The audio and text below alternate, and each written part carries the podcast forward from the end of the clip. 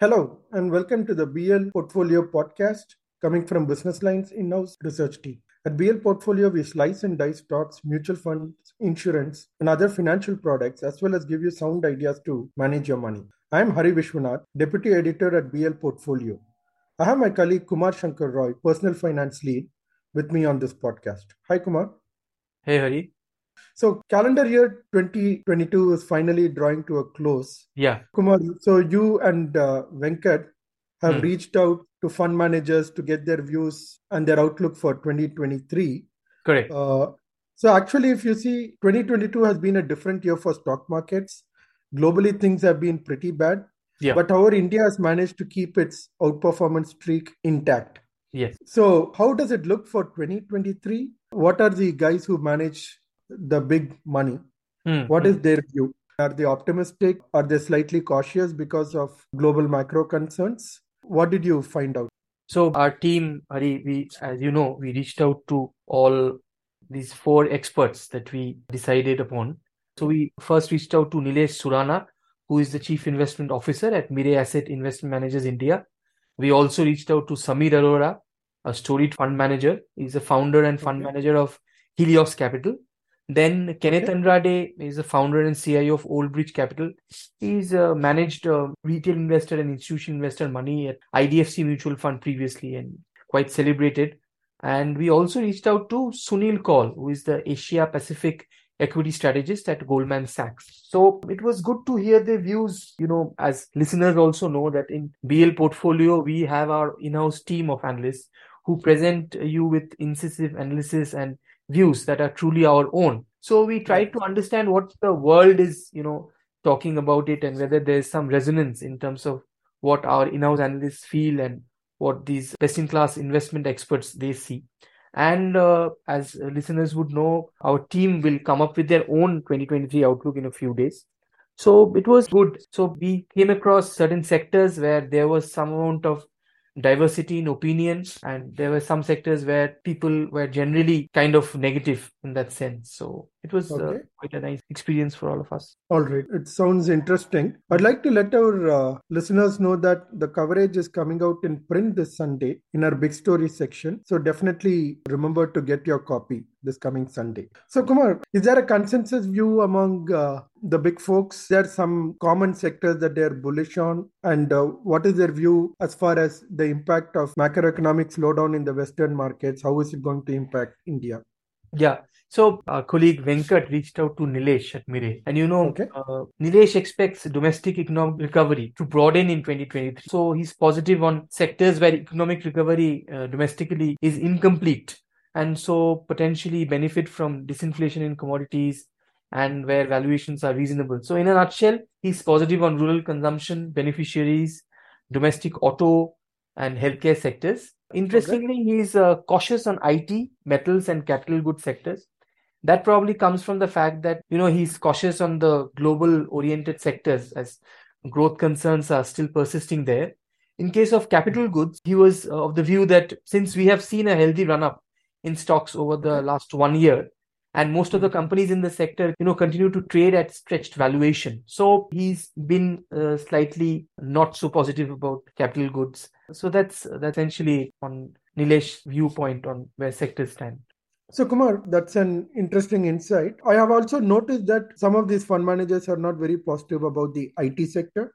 In fact, at BL Portfolio, we too had taken a cautious stance ahead of others middle of last year when we saw that valuations had run up way ahead of fundamentals. Hmm. And uh, that's a call that has played out well for us at BL Portfolio. Hmm. And most of the IT stocks have been correcting since middle of last year.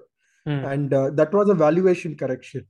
And Hmm. now looks like they may also face the brunt of economic slowdown in Western economies. So, although IT has been an underperformer in calendar year 2022, Hmm. looks like caution is still warranted. yeah What are the insights of fund managers on this? So for starters, Samir Arora of Helios Capital, he also appeared very cautious on IT. In fact, it was a surprise to us. He was talking about how for the first time in 26 years, they have had zero exposure for many months in technology, that is IT services in India. The other Oh, thing okay. that struck was, you know, you have also previously said, as you cover IT sectors that IT companies are trading at a 15 to 18% premium to Nifty compared to the average of below 10%.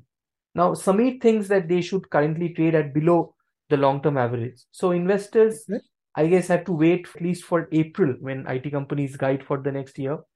And right now, Samir was of the view that they cannot positively surprise. That was uh, something that really kind of stood out. All right. I mean, when if you're saying for the first time in a couple of decades Yeah, they have zero exposure, I mean that many months. quite some Yeah. quite some interesting data point actually. Yes. So you had also reached out to Sunil Koul of Goldman Sachs and Kenneth Andrade of Old Bridge Capital. Yes, Your yes. take on the views? Sunil's views are somewhat similar to Neelesh of Mirae. In that, Sunil thinks that given India's macroeconomic resilience against a challenging global backdrop, domestic cyclical sectors in India, he hopes, will continue to perform better.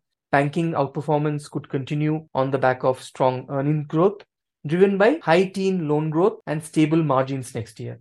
He also appeared positive on investment cyclical sectors related to manufacturing, such as infrastructure, construction and engineering, and allied industries, including transportation, logistics, and cement.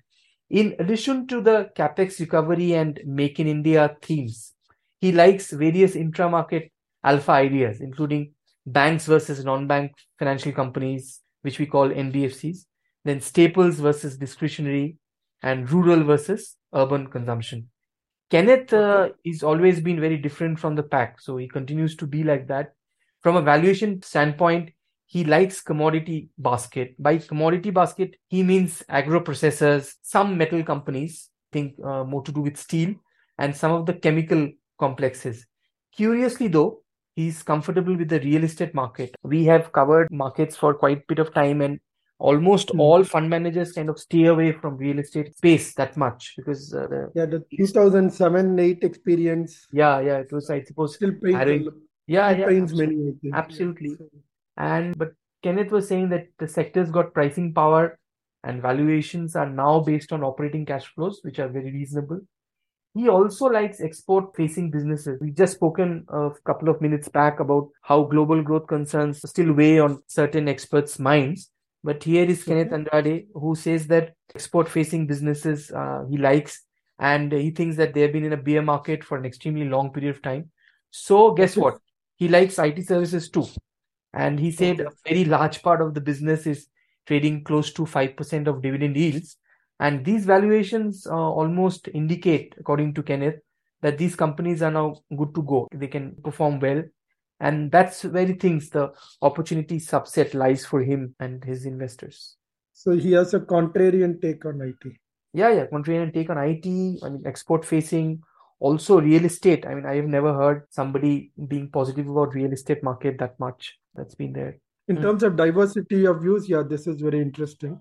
Yes. And uh, so, listeners, if you want to know about the sectors that these experts are bearish on, and also their take on the biggest positive and negative catalyst that they see scope for next year, don't forget to read the full coverage in print this Sunday.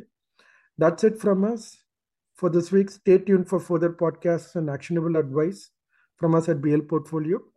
Read us in print on Sundays and online at thehindubusinessline.com slash portfolio. And do remember to share our podcast in your circles if you find them useful. Thank you.